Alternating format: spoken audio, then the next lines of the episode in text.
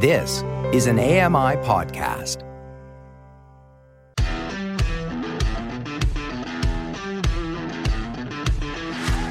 Hey guys, welcome along to another episode of Double Tap. It is Tuesday, the 27th of June 2023. And today, a question What could AI do for disabled people? You're listening to Double Tap, your daily accessible technology show.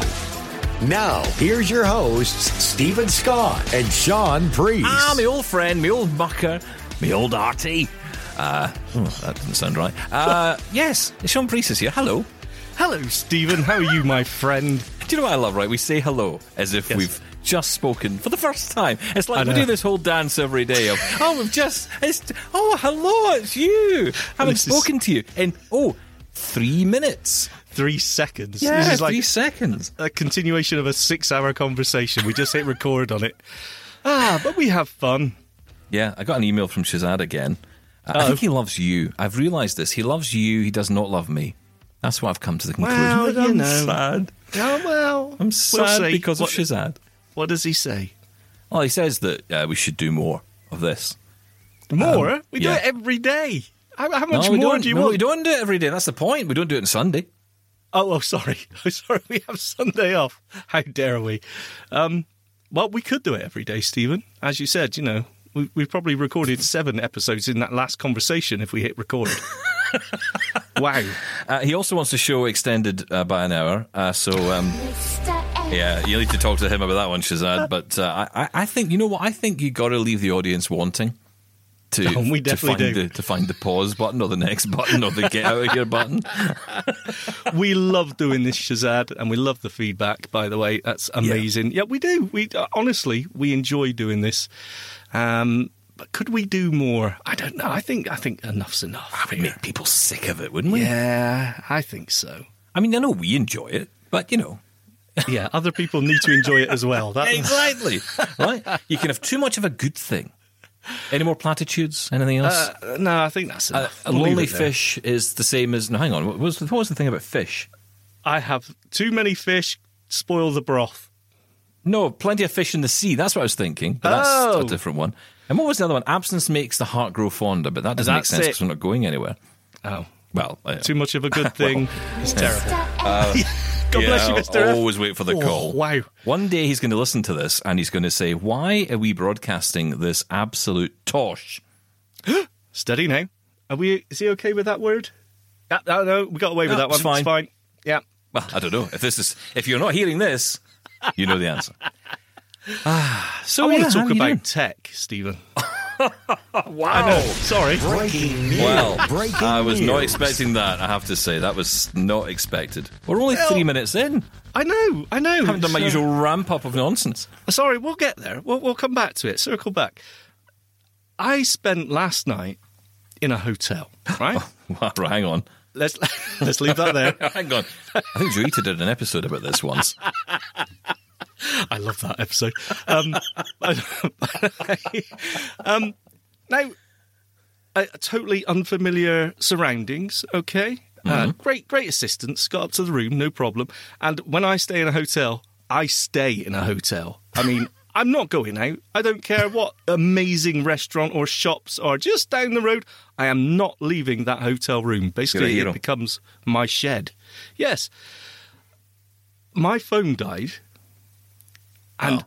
the lack of tech it was like i was thrown back a thousand years. I couldn't read the menu for room service. I couldn't work the tv i couldn't it was amazing. I, I just I, I realized and i know I'm- uh, people are going to say well this just shows how reliant on tech and how you need to hone up on your vi skills. Yeah, you're probably absolutely right. But wow was it it was missed. Let me put it that way. Uh, the smartphone has just changed the way I do everything. It is just so useful every day, and um, man, did I miss it. There Well, for the for the thirty minutes I had to wait for it to charge up. Uh, you know, equally though, no matter how much echolocation you do, it's not going to tell you what the temperature is on the air conditioning. No, exactly. And look, I, as I said, the assistance was great, but you know, I, I I rang uh, for uh, I rang reception and said, "Oh, can you send someone up just to put my TV?" I wanted to watch Glastonbury. Sir Elton John was amazing. For those that don't live in uh, Britain, by the way, that is a festival of uh, enjoyment for I- I people know- who enjoy their music and enjoy being in a muddy field. I'm sorry, I know we're internationally, I know we're We are, global, yes. But everyone knows Sir Elton No, they John. don't. Oh, yeah, yeah, I don't know. It's, yeah, I didn't know it's still Elton all, John. it- it's all over the yeah, it, it, uh, Glastonbury. Yeah. Anyway, yes, a big concert. Elton John. Local news. that. So I rang, down for reception to get someone to work the TV for me, and you know, it took like an hour for someone to come up. And then you start to feel guilty about what do I ring him now after twenty minutes and say where where are you? I'm blind. I need help. I, you know, I don't I don't like that. Whereas you know, I could have sorted that out with with the use of a, a smartphone, seeing AI or something. I don't know what. Be my eyes, Aira. Um, yeah, I, it just made me realise. Wow, I'm so thankful I've got the smartphone. I love you, smartphone. There, I've said it. So you did have a charger with you, right? I did, yes.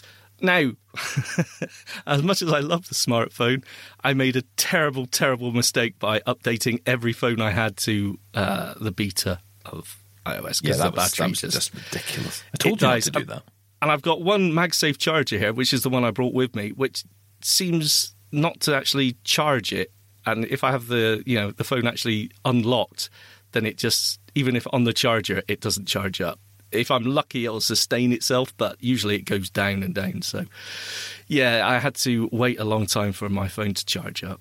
Do you know the thing is that it, it's not even the well, the smartphone is obviously a, major part of it all, right? But it, it's the inaccessibility of all of these features, even today, right? I mean, I remember watching an Apple presentation, oh, and it must have been about five or six years ago, and they were demonstrating how the Apple Watch could unlock a hotel room door. And you know you could use your phone with an NFC. Obviously, it's got NFC built in now, so you could use it to open a hotel door. It could even control the room. You just download an app, and providing it was accessible, you'd be able to use everything in the room. I remember staying at a hotel once that had all this, mm-hmm. and it was a really nice hotel. The weird features within it, like you could change the entire room color. You know, it was all it was all LED strip lights. You'd love it. I know you're obsessed with these things. This is this a hotel from the future? What are you It was a talking about? hotel from the future. I Was was this in living in, the future. no, it wasn't Japan. It was in Britain. It was in Scotland. I know Wow. the future here. I know, very unusual. But uh, yeah, it was a, it was a hotel chain that kicked up here, and the whole thing was app driven. So room service, um, the the facilities, the television, uh, everything, everything was controlled through this. Sounds app. amazing. Please say the app was accessible. It was not the most accessible. that was the ah, downside to it. I did struggle stumble with on that? And the thing was, I had better vision then. We're talking years ago. I had better vision then, and even then, I still, with the best will in the world, I had to adopt the yes, the Zoom application. Oh, oh, oh, dear, Yeah, yeah. that's how ah. bad it was. But you know what? It was kind of cool, and I thought the great potential here, right? But I mean, despite seeing this years ago being possible. And I know that companies, like especially big hotel chains, they're huge. I mean, you take one like Marriott, for example, or Hilton. These are Sheraton, whoever it is. These huge companies, thousands upon thousands, thousands of hotels worldwide, if not more. And you know, to, to upgrade all that to the latest takes time. I get that, but you know, it's been there's been a lot of time that has passed, and you know, to build in all that kind of technology, even that stuff would be so much smarter. And you know, just gone through a global pandemic, if no one noticed. And, you know, that actually helps with cleanliness. If you don't have to touch anything, I remember being on a, I was, on a cruise ship on 2020 till into 21. And the, although the ship was built many years before, it was sort of being launched in 2020 because a bit of a bad year to choose to get Yes. a cruise under on, on the way under under uh, way. That's what I was trying to find. Yes, well um, thank you. And under sail. but going on there, everything was it was because on cruise ships, as we all know, they are notorious for bugs. Yes. And you know, you one person gets a bug, and suddenly, whoomph, everyone's got it. So you know, they do everything they can to try and be as hygienic as possible. And this particular ship that had launched, nothing on it you needed to touch. Pretty much everything was non-touch. Now that can be a problem for us as well, because if you can't touch it or touching it doesn't achieve anything, that can be a problem because there's a lot of feedback you get, for example, with lights telling you it's good to go. So the, the classic example was the the doors for the bathrooms. All of them, you had to just swipe a hand in front of, and a light would come on, and the light would flash to tell you if it was in use. If the toilet was in use, and if the door wouldn't open. Oh, right. But if, okay. but if you swiped your hand and it did open, then you were okay to go in. And then you had to close it using one swipe and then lock it using a different swipe. oh, it was no. so weird. Gesture controlled. I didn't like Gesture controlled toilets. And, you know, we all know the tr- trouble we've had with these things in the past. Uh, and that was a bit of a nightmare because I couldn't tell with the colours on the, on the panels what was actually going on. Someone had to explain. And thankfully, it was able to. I, I- I could basically work it out because it was like top light and then bottom light. I felt like I was in the Squid Game. Uh, right, yeah. But uh, yeah, so that was it. But it just, you know, that is the kind of technology that's starting to come through. The problem, of course, for us is a lot of this stuff, it may be futuristic, but it's actually becoming less accessible rather than more accessible, which is not what we were promised. Yeah, but see, the thing with the smartphone is, it, I just see it as a universal interface, and it, but it all relies on that app or Yeah. whatever it is to be accessible in the first place. But it's so much um, more likely to get us somewhere than you know a touch-sensitive button on your, your washing machine or your blender or whatever it may Yeah, be, or yeah. whatever else. I, I just it really showed me when I stayed there that you know uh, uh, from an accessibility point of view still there's so much work to be done. I, we, we're using this tech for workarounds, basically, when Yes. we shouldn't necessarily have to. Yeah, it's funny, isn't it? But, you know, I still think the weirdest thing in a hotel room, apart from, well, there's a lot of things that are weird in hotel rooms, but one Was thing. mine? Well, is the phone itself.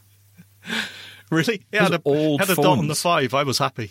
Yeah, but some of them don't even have numbers. Really? Yeah, I had one in a hotel. It was just like a big strip of buttons. Each button had a purpose, right? Oh, right. no idea what yes. the purposes were. Yeah, yeah.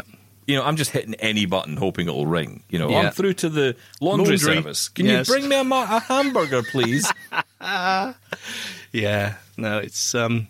Can, I tell you, then- can I tell you a quick story on this? Right, I, I remember when we were in. Vegas for CES, and uh, we we were delayed because of the, we were due to leave I think on the Friday, and we had to wait till the Saturday because of a terrible storm in Denver or something, which delayed all the flights, and they cancelled our flight. So there was no way back out of the US that day at all. And so we said, right, okay, fine, we'll just stay till the Saturday. And the hotel room phone didn't work. Now, for anyone who's been to Vegas and stayed in one of the hotels on the strip, you will know they're the worst hotels to stay in because of the size of them. They're fantastic hotels. They have everything in them you could ever want, but Right. they are huge. And I am not a slow walker when I get going, right? I do walk fairly fast, despite you know what people might think. I actually do move pretty fast. You do. I can testify to that. Yeah. because I was hanging off your shoulder when you were guiding me about. You're like a, you're like a, uh racing car slash bulldozer combined into one. It's a scary sight. Well, from the door of my hotel room to the reception front desk, I timed it on my watch. Twenty-five minutes it took to get there. That's crazy. So, can you imagine how I felt having to think? Now I need to go down and tell. I've just come up here. I need a golf cart. Yeah, I was like, "Is there any other way?" I, was, I kept trying to find a shortcut or something, but there was no other way at all to get down to that reception other than walking this twenty-five minute route. It was unbelievable. So. Yeah, you know, the, te- the technology can fail on many, many levels. Of course, you can't even call the hotel, right? Because they don't even have a number anymore. It's just some random number that takes you to a call center somewhere. Uh, yeah. Oh, Some, Oh, the life two is hard. Aren't we? Those two Muppets that sit on the balcony and just shout. Yes. That's what we've become. Waldorf and Stedler, or Statler something. Yeah. I How about the think. pencil people? That's something else. I thought they made salads. Anyway, That's my uh, safe word. We're off. Back to the hotel. Stop it now. Let's move on. Uh, so coming up today, uh, we're going to have an interesting conversation. All thanks to Darren from Bexley and Kent, who uh, got in touch to tell us uh, about his thoughts on our Braille dis- discussion last week, but also to pose a question. And that question relates to artificial intelligence and, in particular, disability. How can AI enable us, make our lives better, and how can we benefit from it? And I think this is a great question, Shaun, because eh, actually, you know, there's so much going on in the space of AI. And you could argue that pretty much everything right now is being labeled as AI, no matter what it is. Yes, absolutely. It's AI. It's like when COVID came along, every single thing that happened in life was down to COVID. Yeah. Guy Yeah. hit by a bus, it's COVID. You mm-hmm. know, the bus had COVID and it hit the guy. Yes. Um, and that was that was where we were at, right? It's the same thing with this. Everything is AI. Well, it's like your toaster. Everything's smart. That is Even if it's fantastic. Do you know what that toaster does? The other day, Toasts. I had yes, but do you know what? I had frozen bread, like in a Hmm. freezer, Yeah, yeah. and I was able to take this toast and put it into this device, press the frozen button, Wow. and it cooked it to perfection. That's amazing, that, Steven. I was, I'm so, uh, we are having toast every night. It's actually to the point I'm getting sick of bread. I'm actually getting sick of bread. Just to hear that when Every- it it's sucks it down. it's- I, I'm loving the toast, but we only bought a two slice. Ah, well. And that's that was a big mistake. My wife Yeah. said, "No, let's not get a four slice. We're not greedy." And you So- find out you are. I, I yeah, because all we do instead is we just have this thing going all the time. It's like I feel like I'm in the hotel again with those ones that are on the conveyor belt. You just throw the Oh, bread I've in and it goes all the way around. Yeah. Yes. Why can't we buy that? Anyway, sorry. What were you saying? AI. Oh, yes. Yes. So, Everything is AI. so everything is AI. And I, I think that, you know, this poses an interesting question about what, with all these different strands of what's going on with artificial intelligence, what in particular could benefit us as uh, disabled people, as blind people? And I think there's a lot. I mean, I, I think about one example for me, which is writing. I'm not a writer by any stretch of the imagination. I, I never would even pretend to be, but AI allows me to just scratch down some thoughts and then put those thoughts into GPT and say, right, turn this around, turn this into a blog. And it does Yep, it. it and the only thing it doesn't get is my voice yet. And I think that's something that will take time, I guess. And this, I don't know, I don't know if this thing is learning itself on a general scale or whether it's learning on a personal level with, you know, like per account. So if I log in with my account, it's going to start sort of getting to know me or oh, whether Oh, yes. it's just getting This to. is Steven. Yes. I don't know if it does that or whether it's more. Is it doing that or is it doing more of the Hive actually- mind. Yeah. I- Yeah. Everyone's, it just takes, ingests everyone's sort That's of thinking, style yeah. and personality. Yeah. So it's going to take some time, right? But it is just a tool, right? The way you're using it there, because I've seen a lot of people up in arms, but it's just a tool, just like spell check. You still got to go back and look at what it throws out at you and Yeah. make it your own. Well, stick around. I'm going to get into this in more detail. Samuel Proulx is joining me next uh, from Fable Pathways. He's here to talk about his thoughts on all of this. He's got plenty to say. Stick around. This is Double Tap on AMI Audio. Call the Double Tappers now 1 877 803 4567 or email us feedback at doubletaponair.com. And today we are going to talk all about a subject brought up by Darren, who got in touch with us by voicemail. Let me bring in at this point Samuel Proulx, who is known to us. He's been here talking about many different things uh, recently, but of course, uh, very well known for Fable and Fable Pathways in particular. And uh, Sam joins us now. Hi, Sam. How are you? Hey, great to be here. Um, doing great. A little bit rainy in Ottawa, but can't complain. Well, where's it not rainy? Look, I mean, look, we're in the north part, right? You, I I think you and I are probably on the same level.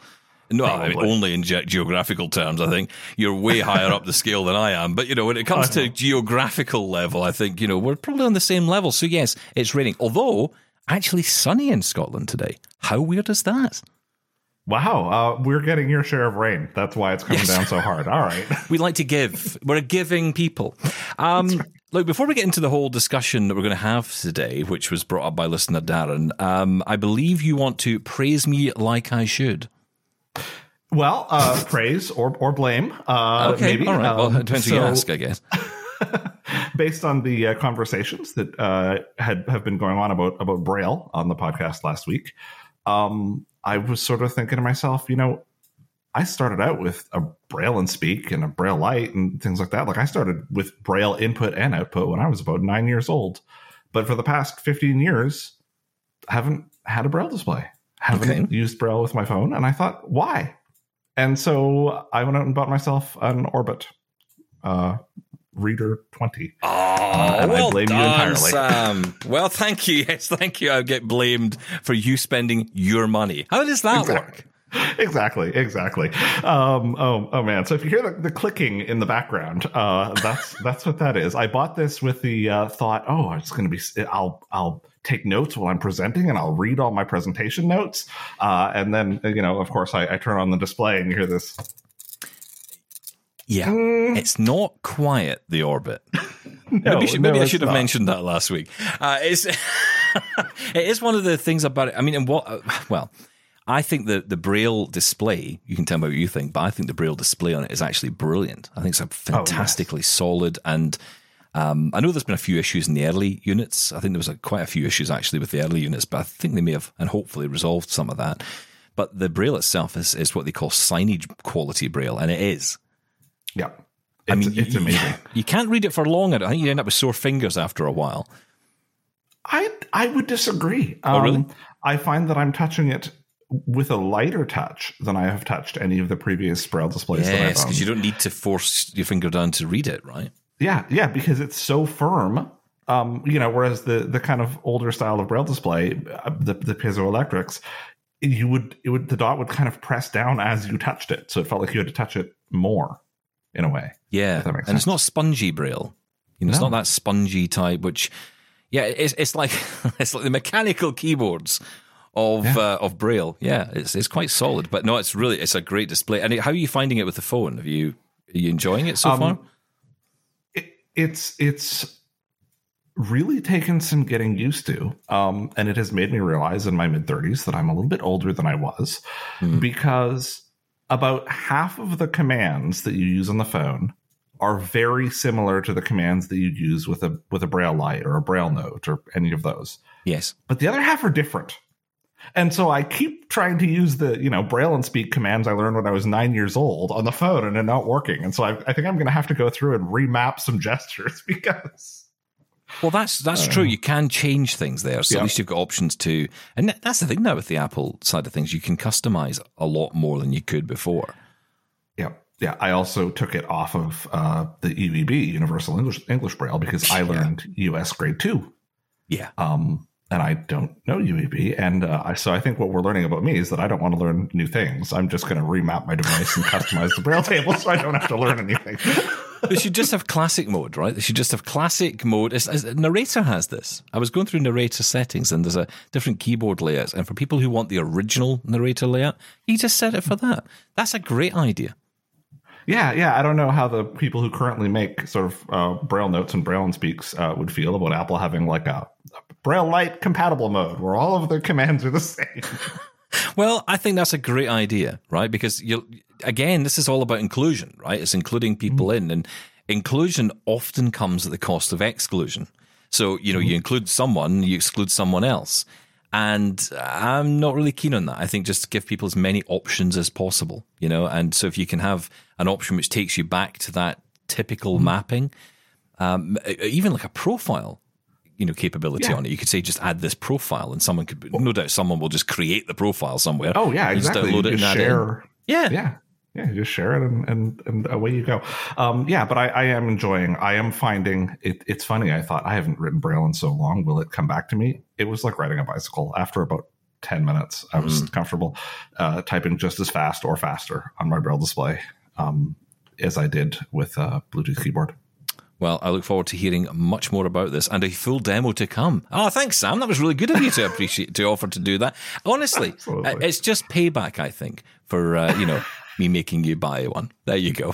absolutely absolutely there we go although the, the, the beauty of the orbit is that there's not a lot to demo right you Yes, you simple. get nvda connected to it you get voiceover connected to it and then you forget about it it's just there yeah, it just works it's like Apple, sort of. yeah Yeah. sort of yeah it, it, it just like i remember back in the day you'd you'd plug this thing in and then okay well it's on com port 2 and you have to set the baud rate this Mm-hmm. way and then Yeah. This is what put me off. This as soon as I heard all that stuff, I thought, no, I, I don't have the brain for this, right? I want to plug and play. I just want to plug this thing in. I, I don't want any ridiculous nonsense, you know, that's coming up on that screen. I just want the text that I'm hearing on that display. I don't want to have all this extra stuff. But I think you know there's going to be a compromise somewhere in that one. But uh, yeah, I must admit, I think using the braille display, I would love it to have a QWERTY keyboard. But let's not go there. Uh, right. So, uh, although the Optima will, I, I, guess. So, yeah, maybe one day. Um, yeah. But anyway, let's talk about the reason we're here. Darren got in touch with a fantastic question. And uh, this question, I think, is going to spark a lot of conversations, but we're going to have this conversation with you. Let's hear what Darren said in his voicemail to us last week. As disabled people, I think that AI is going to make our lives a lot better than it could be for non disabled people. So I think disabled people are going to benefit a lot more. The reason I say this is because if you're fully able bodied, you look to the future in some ways like getting old and that could be with a bit of trepidation. But I think as disabled people, because all these things are coming down the track with AI, it could be the best thing for us. So I wonder if as disabled people, uh, the future could be bright with AI. Could the future be bright with AI? Now, I think we, we should start this conversation by saying that you're here from the Fable organization. Tell people who don't know about that briefly, if you can, about Fable and what it does. Yeah, absolutely. So, Fable is focused on getting organizations to test all of their digital products with people with disabilities and to integrate people with disabilities into not just sort of the testing at the end, but the design and the ideation and the, the development. Because the way that we get true accessibility is by building accessible foundations, by integrating it from the start. And the best way to do that is to involve the voices of people with disabilities. And that just leads so nicely into this conversation then, because, you know, mm-hmm. AI feels new to a lot of people, right? Especially in the implementations we're hearing about today we know that the geeks amongst us will be saying it's been around since the 60s. And it, yeah, it has been, yes. And it's been building towards this for many, many decades. But, you know, we're at I mean, a point, we're at a point now where it is starting to implement itself into everyday life. And the question is, how can we as disabled people benefit from that? I mean, we say it's been around since the 60s, Steven, but there's kind of a, a famous aphorism about AI, which is that whenever something becomes successful, they move the goalposts and say, oh, well, that's not AI, right? Think yes. about optical character recognition in the 90s. The idea that you could you could put a book on a scanner and then the computer could read the print. If I came to talk to you about that today, you'd say, oh, well, that's not AI. That's not what I mean. Mm-hmm. Maybe you, you, you, probably remember, you're of an age to remember the, the Deep Blue and the IBM, the chess playing computer, yes. this AI. The computer is going to play chess better than any human.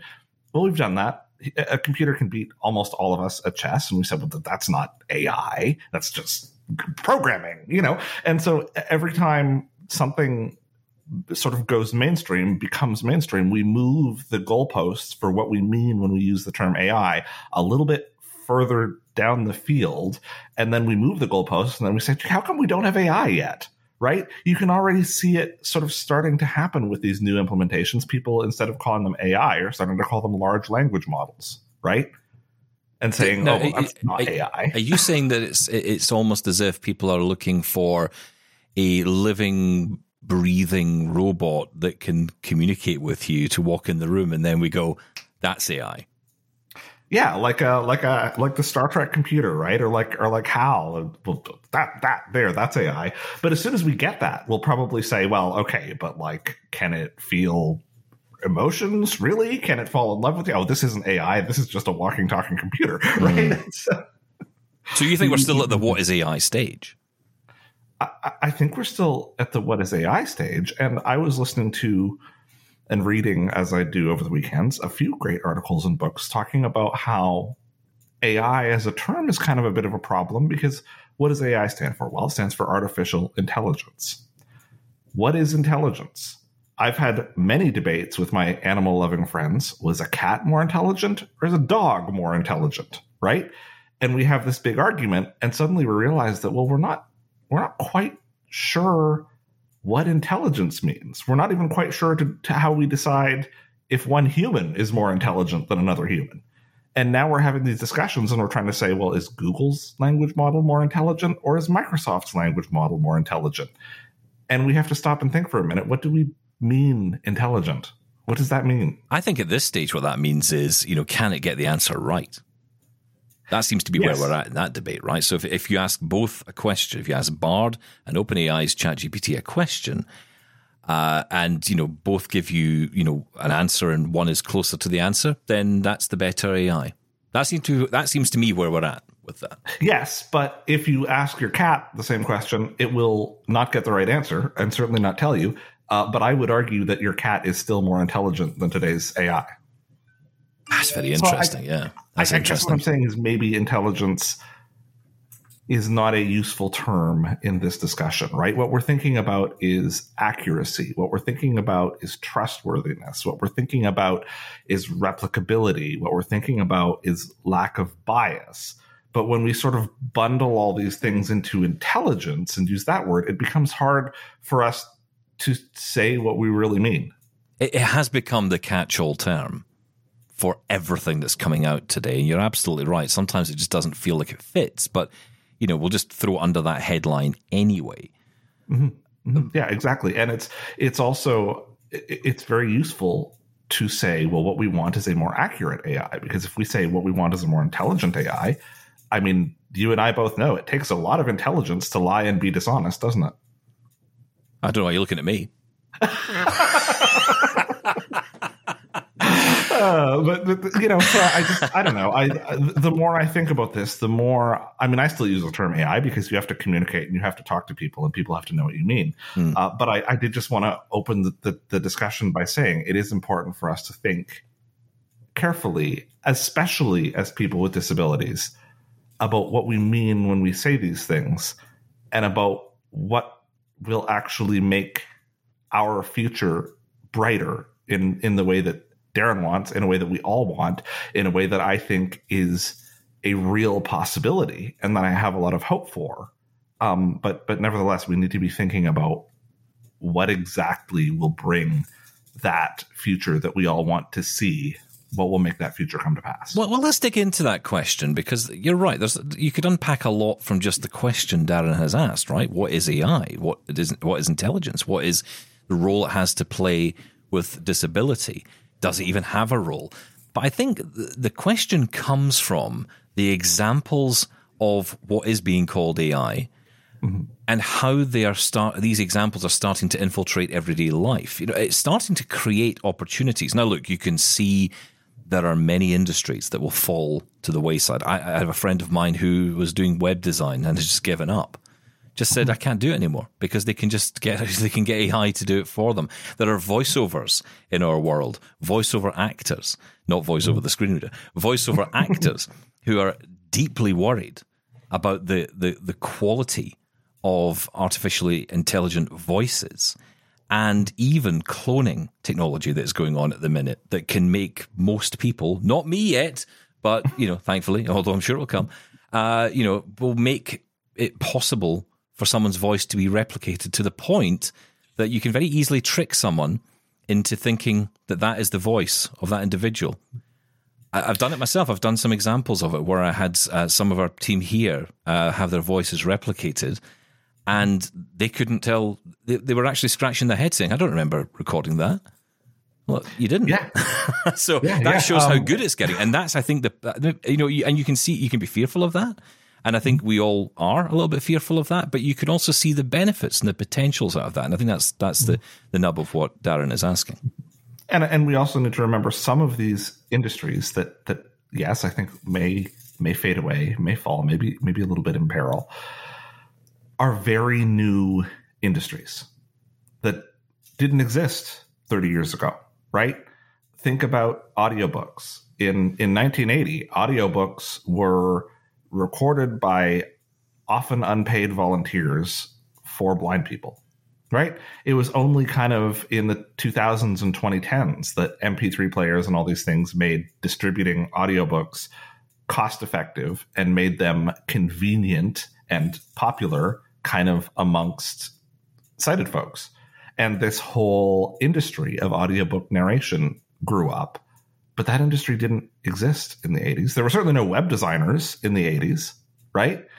And the world got on fine, I, I think, right? I, I I was a very small child in the '80s, but I don't think there was sort of you know mass starvation. Um, and and so yes, I think some of these industries will fall, but I think it's important for us to recognize as we have this discussion that industries change, will change, have continued to change. Uh, I mean, there are no more sort of people, blacksmiths making horseshoes, uh, and there never will be again. Um, and that's okay. And that's not something to be afraid of because the world changes. The thing that we have to be thinking about is how are we going to manage that change so that it doesn't disrupt people's lives and destroy people who made their livelihood doing this work for 20 years and make sure that they are taken care of through this transition. I mean, let's look at the positives here in some ways, right? Because I think mm-hmm. about, for example, uh, I have never really been what I would consider to be in any way a writer, right? I've never really been into writing. Uh, mm-hmm. I love the idea of it, but I just, I'm not good at it. I can talk. God knows I can talk, but I can't write. And you know, one thing with OpenAI and ChatGPT is it's enabled me to get thoughts down, rough scratch notes, turn that into something which is actually legible, makes sense, and I actually am quite surprised at. And I think, wow, I could start a blog. I've never yeah. done that before, but I could because yeah. I wouldn't have to put as much thought into it in the sense that I wouldn't have to worry about where the commas and the, the, the full stops go. I can focus on what it actually says and what's what I'm mm-hmm. saying in there, which you know that that kind of opens up a a new area, right? I mean, how many people are using GPT for, for all the work they're doing today? Probably a lot of people, right? Maybe Absolutely. not tell you, but they bet they are. Well, and, and some of them are, are, very open. Um, one of the co-hosts of uh, one of the other podcasts I do um, is very open about the fact that she is um, dyslexic and struggles to write long form text. Mm. And so GPT for her is an accessibility tool, right? She's got all the ideas and she can put them in in point form and she can make sure that, um, you know, all of these things are written in a way that looks more professional and is easier to read and is easier to understand than she could have otherwise managed on her own. And so that is a way that AI is already making the future brighter for people with disabilities. And that's one area, okay? Um, yeah. I mean, you know, the voice cloning was interesting. A friend of mine who works in broadcast news said one of the things he gets asked to do a lot, he's, he's totally blind, he gets asked to read quotes, sometimes quite long quotes, and he has to read them verbatim because there's no other way around it. He says, if I can clone my voice, if I have control over this and I can, can, can you know, can clone my voice, I can get it to read my quotations without me having to, you know, sit and read line by line. You know, it's one thing doing the reports, the the, the script, the, the, the stuff he's doing because it's in his head. But when it comes to quotes, he's not written that, so you can't commit it to memories easily. So delivery is slower and it slows down the process. And if you can literally just drop it into this device and it turns it into audio, what's wrong with that? You know, and I think that again is an example of how that can aid someone in their job. It can also make people uh, more attractive in the industry, especially disabled people, right? In the industry, in any industry, where you can start to see the potential of someone because they're being aided to some degree by the tools. And it's not just them, it's not just disabled people being aided, it's mm-hmm. everybody. And I think aided is the important term because there is still going to be somebody deciding what the cloned AI will say, right? Even if ChatGPT is helping you do that, I think we are far away from a world where ChatGPT writes something, nobody looks at it, it's delivered directly to the cloned newscaster and it goes right out on the air. Right? I think I think yes. that world is is quite far away. But it, it does raise interesting questions. Have you? I know you write a lot on this as well as, as, as read about it, and and I know that you've been querying yourself. I think you've I think I think like we all have to be fair, we have a little bit of a an existential crisis every so often in our lives when it comes to AI because we we have this moment of thinking, oh my god, my career is about to disappear. Uh, you know, yes. I'm I'm quite pleased because as I've said on the show before, they are not uh, creating artificial stupidity. So uh, so far, so good. yeah, well, um, I mean, I have sort of intentionally tried to get myself into the habit of using AI and and sort of trying to replace some of the things that I would normally do, like web searches, with AI, because there is a lot of potential accessibility wins, right? How often have you tried to search for a piece of information and now Google gives you your, you know, 10 results and you click on the first result and this page doesn't have any headings and doesn't have any landmarks and there's five ads that I have to navigate through and finally you find the answer. How much quicker would it be for all of us who are screen reader users if we could just ask the AI, right? Not even for visual things, not even for questions about images, just questions. I mean, I was I was looking for the lyrics to a song the other day, and so you think, well, if I just ask the AI, I don't have to navigate my way through all these websites. Mm-hmm. The problem is, after I ask the AI, I find that now I need to go and do the Google search again in order to verify the information that I got. Um, you know, mm. one of mm. the uh, examples that I, I, gave in an article I published on, on LinkedIn last week um, was around um, being Canadian and not sort of uh, connected to any of the various European cultures. Anyway, uh, I was I was looking for the lyrics to verse two of the Irish folk song "Johnny Jump Up," and uh, I, I, forget which AI I was using. What one of the might have been Bard or anyway, one of them. Um, it told me that that was a fictional song. So wow. So and I and I thought the, the, last week I thought, well, I'm gonna I'm working on a presentation, and I know there are more screen readers for um, Android than TalkBack. There's there's a couple of others, couldn't remember their name, and so I thought, well, why don't I just go over to the AI and say, make me a list of screen readers available on Android, and so it did. So number one, NVDA. Um, nope. not yet. Um, and and so there is Maybe such a there is such a potential for the AI to save us time and for the AI to make it easier and to lower barriers for us as people with disabilities to accomplish more quicker. But what's happening now is it's actually taking twice as long because you use the AI, then you have to go and use Google anyway to, to verify the, the information you're getting.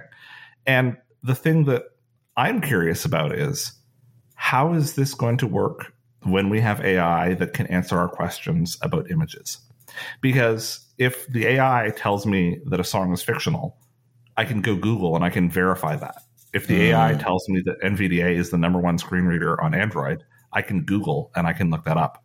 If the AI tells me that the man in the picture is wearing a blue shirt, all of the Google searches in the world won't help me verify that information. Yeah, that's interesting. Yeah, and, and that's your concern, really, isn't it? And I think that's a fair mm-hmm. concern because I know myself from some searches, even asking it to come up with an idea for, for a topic, and it will go off and tell me about a company that's doing wonderful work in this particular area. And you Google that company, and you know, it's a bit like when you used to get some dodgy purchases on eBay. You know, they would tell you to contact. I, I always remember getting. I always remember buying something on eBay, and it, it told me that you know I should contact a courier company called Polaris, and you know I found this this this company called Polaris, which basically was a shipping company, and mm-hmm. I'm thinking, wow, a ship is going to de- an actual ship is going to deliver this product to my house. This is impressive. You know, yeah, clearly yeah. garbage, right? But the fact is that you know it, it, was just a it was a scam, right? But the point is that I wonder, and, and it's interesting, right? Because when you think about that, with all the scam information that is out there as well, that's mixing in with the mm-hmm. information that's real, and it's going to take a lot of untangling, isn't it, to get this yep. right? And how how is that going to be possible? Because if you've just mixed everything into one big pot, how do you fix that? I mean, even at this early stage. Yeah, and and the other thing that um, companies and and people in the space are worrying about and are talking about a lot is OpenAI, ChatGPT. These products exist now, and they are being used all the time to write web pages, to write text, to make things. And so, if you want to start a new company and train your AI how are you going to make sure that all of the data you're training it on was actually created by a human, right? Before 2021, that wasn't a problem. You could just grab comments from Reddit and Facebook. You could just take, you know, stuff from the internet and be like, well, this is human generated. This is what we can use to train our AI. But now, not only is it sort of human generated scams mixed in, it's you're training the AI on data produced by another AI. Yeah, that, that, it's an interesting time. It's funny how we always start off trying to be positive about this, and then we all end going, "Oh, it's all terrible." But it, it's not all terrible. That's no. the point. And in fact, the no. potential here is incredible. The, Absolutely. The the challenge is going to be uh, at which point, because it feels like you know, I remember when uh, when the pandemic began, right? Uh, I remember one one of the news reporters talking about when the first lockdown happened in the US, and the the news reporter started off the bulletin by saying, "We all remember where we were when this happened, or that happened, or this major event happened in our lives." But when it comes to the pandemic, well, you know, it kind of happened so fragmented, right? It kind of happened mm-hmm. across the world at different points. The lockdowns happened at different points. And so you can't really pinpoint the moment where it happened. The same is true of AI, but also the moment when there's almost like the tick box moment where you go tick, right? That's it. It's safe. It's all good. You can use it. There's never really going to be a tick box moment. It's like the internet in that sense as well. It's just, it's yeah. always going to be evolving. It's a world it's of its own. Get, yeah, it's going to get better and better, and it's going to continue to change. And I do think that there is a real potential for AI to make the future for people with disabilities vastly brighter. But for that to happen, we as people with disabilities need to be involved in the conversations that are happening in AI research, in AI testing, in AI training, in AI development. Um, we did a survey at Fable, getting kind of the pulse of what the community of people with disabilities who work with us are feeling about AI. And uh, I believe it was only 8% of members of our community felt that people with disabilities were adequately represented in the development of AI. Mm. And you might be saying to yourself, well, now, why is that a problem?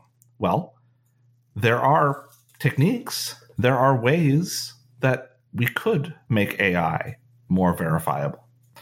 For example, what if you had a service where you would take a picture and it would send it to two different AIs developed by two different companies that had nothing to do with each other.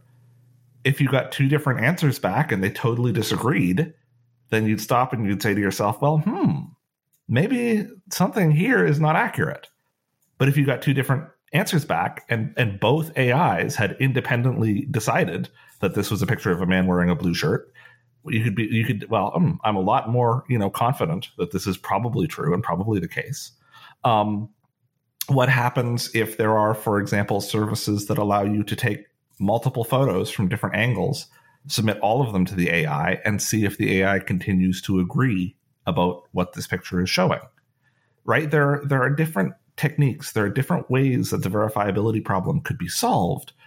But this verifiability problem only gets attention and only gets solved if people who are using this technology as people with disabilities are involved because there are a lot of uses for this technology that aren't our uses, right? There's a lot of people who are using this technology to say, make sure that people aren't uploading not safe for work images somewhere, right? And saying, oh, if it's an image of somebody naked, well, we don't want that here, right? We're just use the AI to identify that. There's a lot of companies that are using AI to make images searchable, right? So if you search all your photos for cat, it'll pull up all your pictures of cats but those are very different use cases from a blind or visually impaired person having an image described. And I think that goes across the board, whether it's a person with a disability using AI as a writing assistant, whether it is a deaf person using an AI to generate captions, whether it is a blind person using an AI to describe photos or to look up information. We need to be involved in these conversations if the future that we're hoping for is going to come to pass. It's a very interesting discussion. I'm glad, Darren, you asked the question. It's an important one and one we will continue to discuss. Uh, Sam, for people who want to know more about Fable, uh, tell people where they can uh, get involved. Absolutely. Uh, you can find our website at makeitfable.com. Uh, you can you can go there if you'd like to learn more about our community of people with disabilities and and how you might be able to work with us and what we're looking for uh, to to join our, our community as we continue to grow and expand, you can visit makeitfable.com slash community. Uh, and you can also visit our fablepathways.com website, uh, which we've discussed on this pro, uh, program previously, uh, where we offer free training courses uh, created by people with disabilities for people with disabilities. We have a course um, developed uh, with with Kelly Ford on how to use development tools and GitHub and things like that. We have uh, courses on how to get into management as a person with a disability. All of the that kind of stuff. That I, I think one of our focuses at Fable is going beyond just bringing people with disabilities into uh, testing and development and design of these products, but it's also getting more people with disabilities in tech. Yeah, and, I love the stuff you do because it's it's meaningful, but it's also taking us away from nothing wrong with this, but you know, a lot of what I hear about in the blind community when it comes to training is that getting started approach, mm-hmm. which is really important, absolutely essential. But you know, it's like once I went into an Apple store and I asked about training on Final Cut Pro or iMovie. And they mm-hmm. said, Oh, we do classes on this. And I said, Yeah, but do you do them with voiceover support? And they said, No, we have we have training on voiceover. I said, Yeah, but once I've learned voiceover, what do I do with it? Yeah. There's and all kinds like, of tips and tricks. And they're yeah. like, uh, that's a great question. And I'm like, yeah, maybe you should answer it, right? And maybe there's a way around this. And maybe if you had some, dis- well, they do have, in fairness, they do have a lot of disabled staff working for them. But, you know, if you're listening to that feedback and you get that perspective, then you know you can change that and actually make everything more uh, accessible.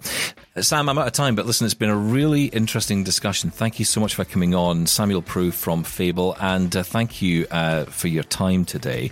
Uh, and have great fun with that lovely ticking orbit reader 20. I'm very jealous. Definitely. Thanks for having me. Uh, feedback at doubletaponair.com. Join the discussion. What do you think? Feedback at doubletaponair.com is our email address. 1877 803 4567 is our call in number. You can leave us a voicemail there at any time of the day or night. Uh, we're back tomorrow. Shaun Preece back with me then. Thank you to Shaun and to Sam. We'll catch you tomorrow.